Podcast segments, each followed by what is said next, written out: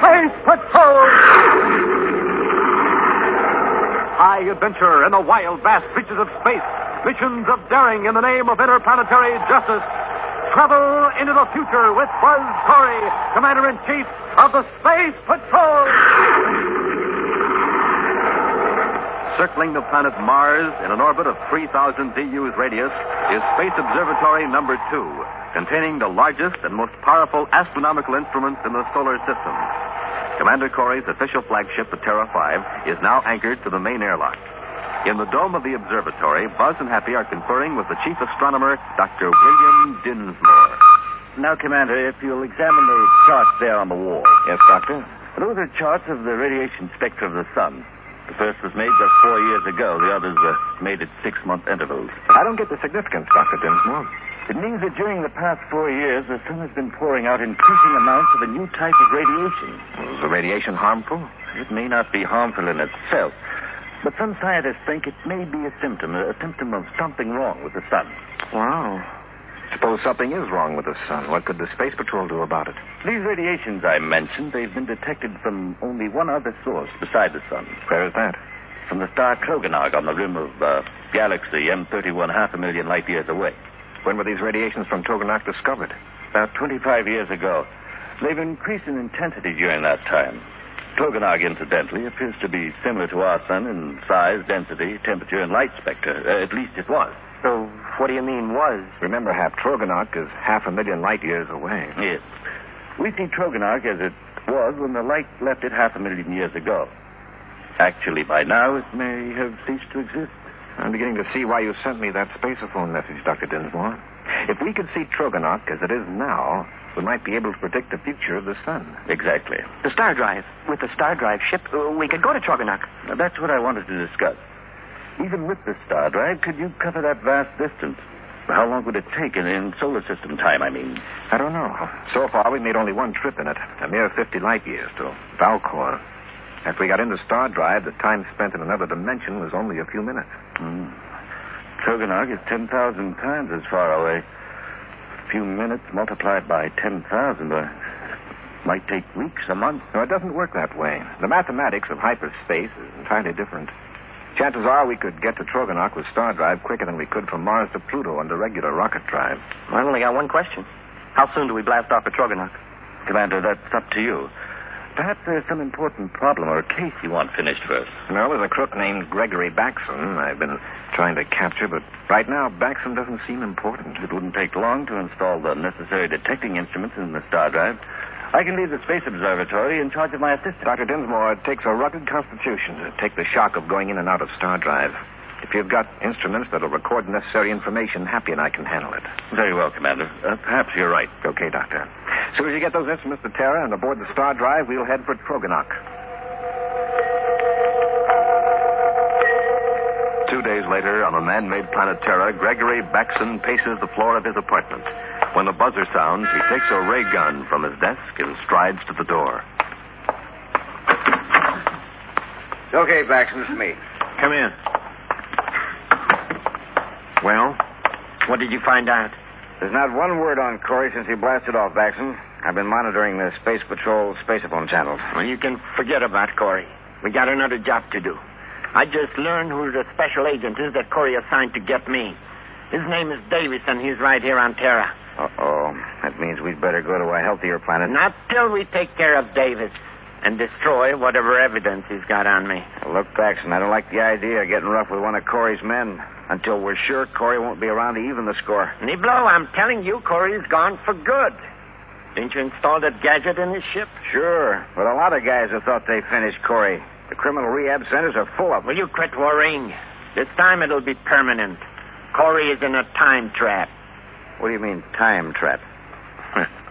Maybe I'll tell you, Niblo. Maybe I will. After we knock off this special agent.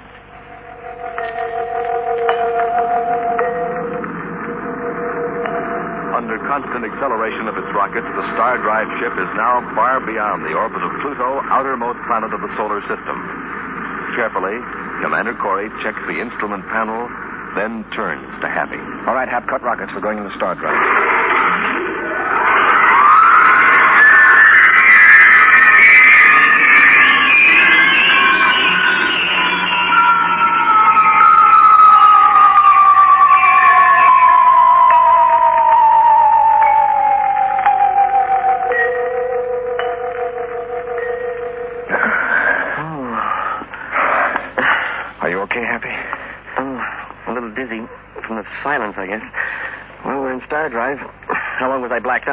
Just pulled out of it myself a few seconds ago. Yeah, there's nothing to do but relax till we cut out of Star Drive. I wonder how accurate that hyperspace vector computer is over such a great distance. Suppose it plops us out into regular space several light years off course. Here's where we find out.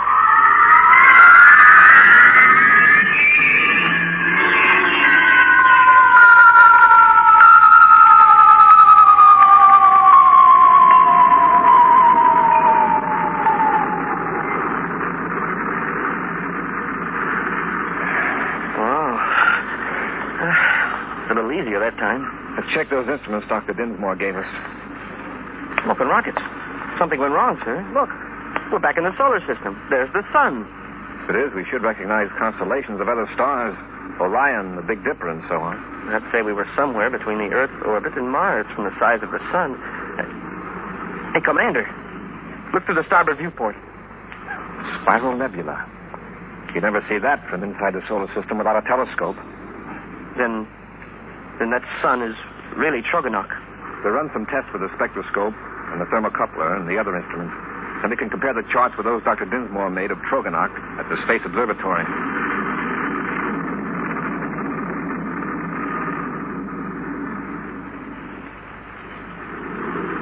Well, Hap, that's either Troganak or its twin brother. Everything checks, even to those radiations, except that they're weaker in comparison to the others. Well, then there's nothing to worry about. These strange radiations are dying down, and Troganak is just the way it was half a million years ago. Apparently. Of course, it might have flared up and then subsided to normal. We'll go back into Star Drive and make a few spot checks at 100,000 light year intervals. Yeah. Then if the instruments indicate no change, we'll know for sure that the radiations don't mean anything dangerous. I'll adjust the hyperspace computer here. Commander, we don't know exactly where we'll come out of hyperspace this time, do we? I mean, we don't know what's between Troganak and the next point of reappearance. Mm, No, that's true. Well, I know that space is relatively empty, and even the closest stars are millions of DUs apart, but. You're wondering if we'll reappear right in the middle of some blazing star, is that it? Yes, sir. The hyperspace computer has a safety factor, Hap. It's sensitive to any mass, whether solid like a planet or the dense gases of a star. We'll emerge at a safe distance from any object in space. That's a relief. It's set, Hap. I'm cutting in the star drive. Commander, what's wrong? Star drive won't take hold. It's broken down. Oh, oh, oh Can you fix it, sir? We can't. We're stranded. 500,000 light years from home.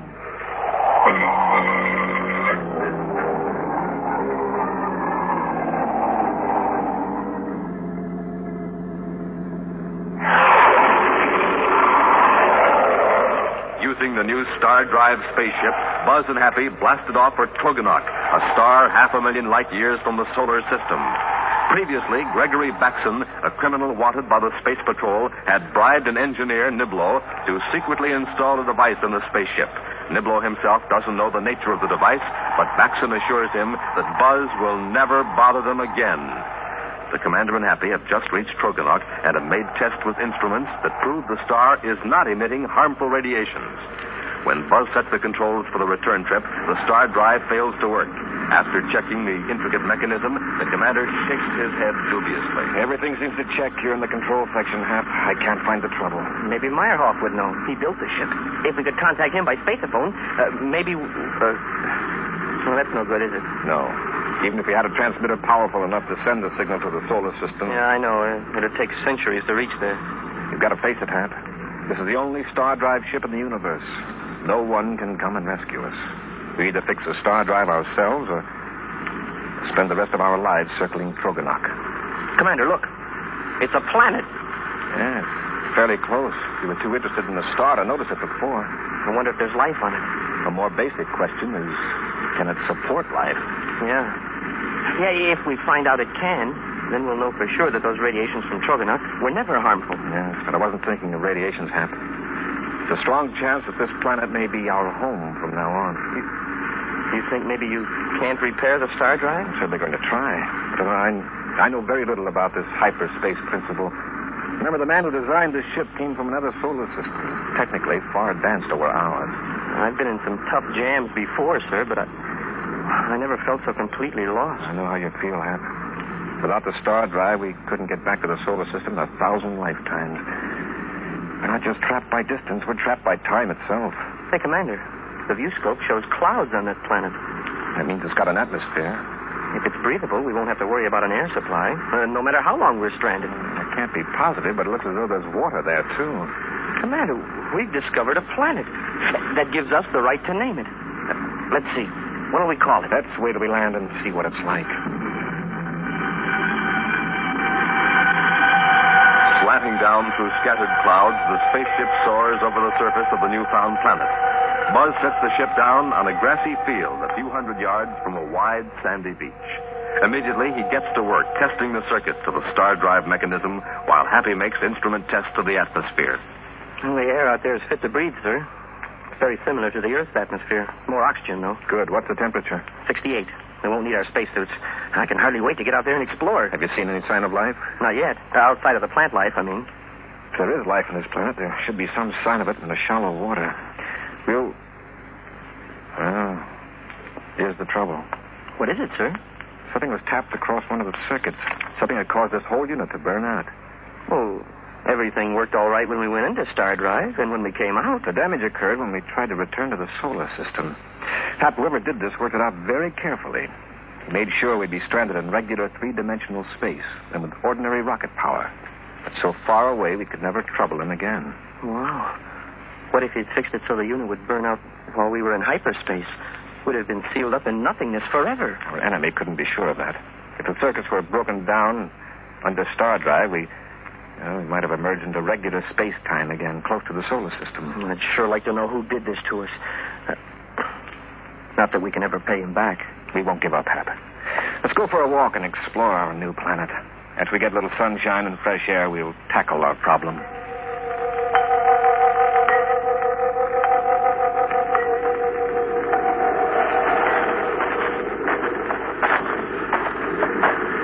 A couple of shipwrecked space patrollers, we didn't do so bad. Mm-hmm. Troganak's planet has a nice climate. Yes, sir. But it looks like a storm out there over the ocean, and the wind's picking up.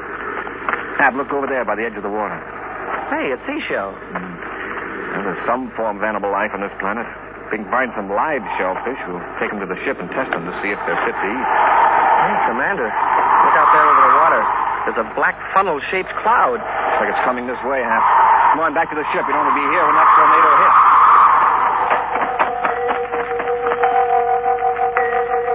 Blasting off just ahead of the roaring tornado, Buzz takes the ship high above the surface of the planet. With infrared view scopes, they probe through the clouds, searching for a less stormy region of the New World. Oh, that storm sure whipped up in a hurry, Commander. It's almost as though it was deliberately chasing us off the planet. If that tornado was anything like the Venus or Earth variety, it would have twisted this ship into a mass of junk. Uh-oh, now what? Hap, check the air pressure indicator. Yes, sir. Hey, there's a leak in the hull. We must have been hit by a small meteor. And our meteor warning system is out of order. Well, what should we do? Drop down a few miles and equalize the pressure? Uh, maybe find a place to land. The way the pressure's dropping, we won't have time.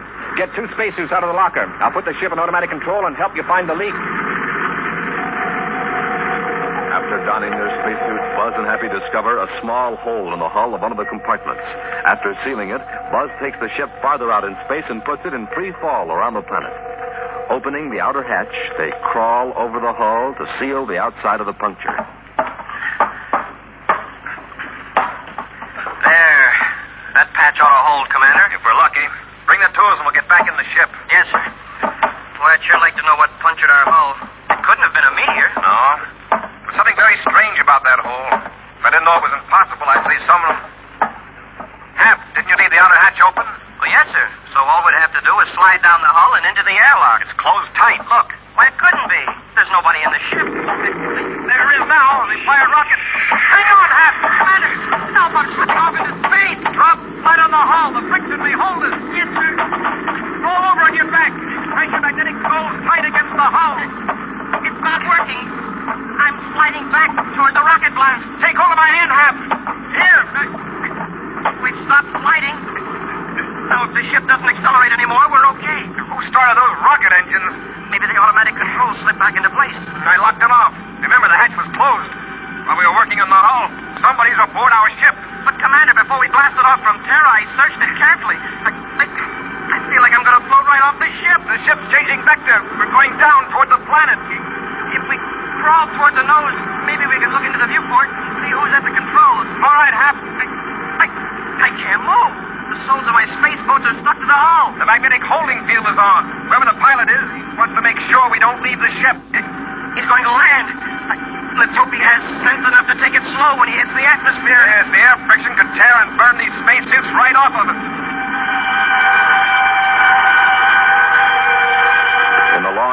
Spaceship with its unknown pilot descends through the increasingly dense atmosphere of the planet. Down through the clouds it comes, then lands gently on a grassy plain. When the rockets cut out, Buzz and Happy find they can move. Sliding down the hull, they drop to the ground near the closed hatch and raise their helmet face pieces. Uh, what now, sir? Do we open the hatch and go aboard? Whoever's in there may be armed, and we're not, so be careful. Commander, the hatch is opening. Hey, where did he come from? There is nothing to fear. I have no wish to harm you. Who are you? How did you get aboard our ship? I am Zara. And as you are surmising from my clothes, I am not of your solar system. Well, then where did you come from? I was already here on Colora.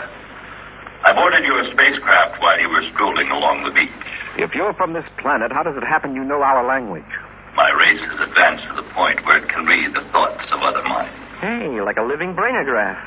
From our few seconds of contact, I have been able to glean a great deal of information about you and the culture of your civilization. That hole in the ship, I suppose you did that. Yes.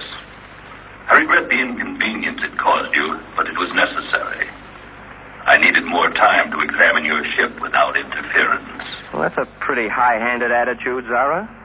Cadet, what would you have done if a strange spaceship had landed on one of your planets? She's got a point, Happy. So far, he seems to have taken care not to harm us. I was sent by our leaders to learn your purpose and intention toward Colora. Now that I know you are on a peaceful scientific mission, you will not be molested farther. Thank you. We came here to test the radiation From our sun, which you call Troganak. I can assure you that than three billion years, Troganak has been a stable star, and it will continue to be so far into the future. How about our own sun? Being of the same size, type, and age, it will follow the same life cycle as Troganak. I'm happy to tell you that you can return home with the good news. Yeah, I just wish we could. The star drive is broken, Zara. Some evil person sabotaged your hyperspace mechanism, but it's in working order now. What? You mean you fixed it? Yes. Yours is a rather primitive form of star drive. Like all early models of any invention, it is unnecessarily complicated in certain respects. I took the liberty of repairing the damage, simplifying the unit considerably. Hey, that's wonderful. You've had star drive here in Kalora for a long time. For many centuries. Well, I'd sure like to see one of your ships. There are reasons why that can't be permitted at present. When you yourself have had contact with other cultures in various galaxies, you will understand. I am very sorry. That's all right, Zara. Anyway, now that you've been good enough to fix the star drive, we'd better be getting back to our solar system. I must warn you, Commander. When you return, be careful. What do you mean? While I was repairing the damaged unit, I was aware of a great sense of evil. You people in your stage of development do not know it, but you leave something of your personality upon everything that you touch. You mean you knew that star drive was deliberately tampered with even before you read our minds? Yes. In touching the melted parts, I sensed this evil force. Commander, does the name Niblo mean anything to you? Niblo. There's an engineer by that name who did some work on the ship. Then there is a secondary impression, rather faint, involving a name like Baxon. Baxon. Of course. Niblo must have done the work, and Baxon was behind him. Gee, Zara, we could sure use you in the space patrol. My talents are quite common here on Clora. But in your civilization, they would probably cause more confusion than benefit. If you will excuse me, I'll return to my city. Must be some distance away. Can we take you there in the ship? Thank you, but it won't be necessary. This gravity belt will get me there in a few seconds. Gravity belt. Oh, the thing around your waist. Uh, how does it work? I just press the switch. Goodbye, gentlemen.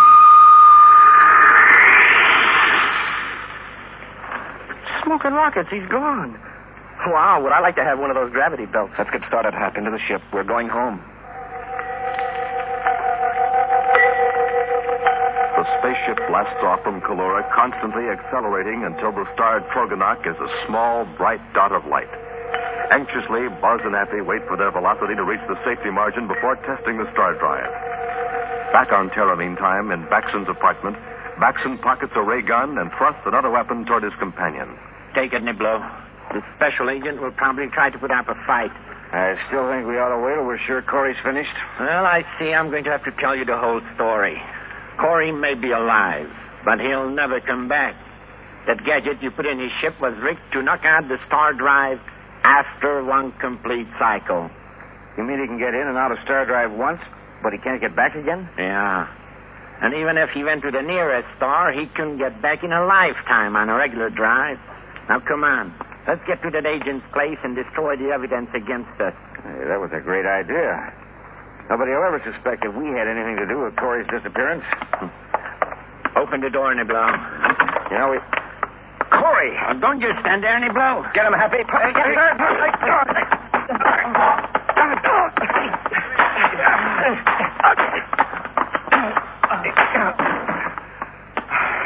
All right, Hap, gather up their weapons. Okay, Commander. On your feet, Baxon. Got uh, off easy, considering what you did to our star drive. I don't know what you're talking about. Niblo did the work, but you put him up to it. Isn't that right? What's the use, Baxon? Yeah, Corey. Baxon hired me to do it. How did you find out I was behind it? It was simple. Nobody knew about it but Niblo and I. And I know Niblo didn't talk. Nobody knew about it. Why, it's all over creation. We heard about it from a fella on a planet a half a million light years away. Rumors sure get around, don't they, Commander?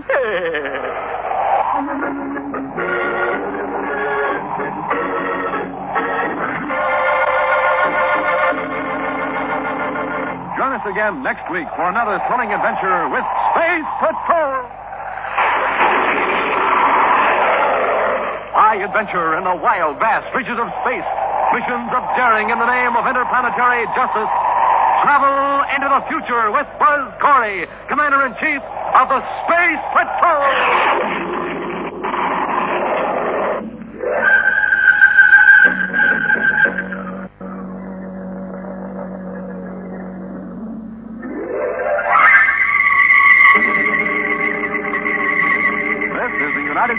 Armed Forces Radio Service.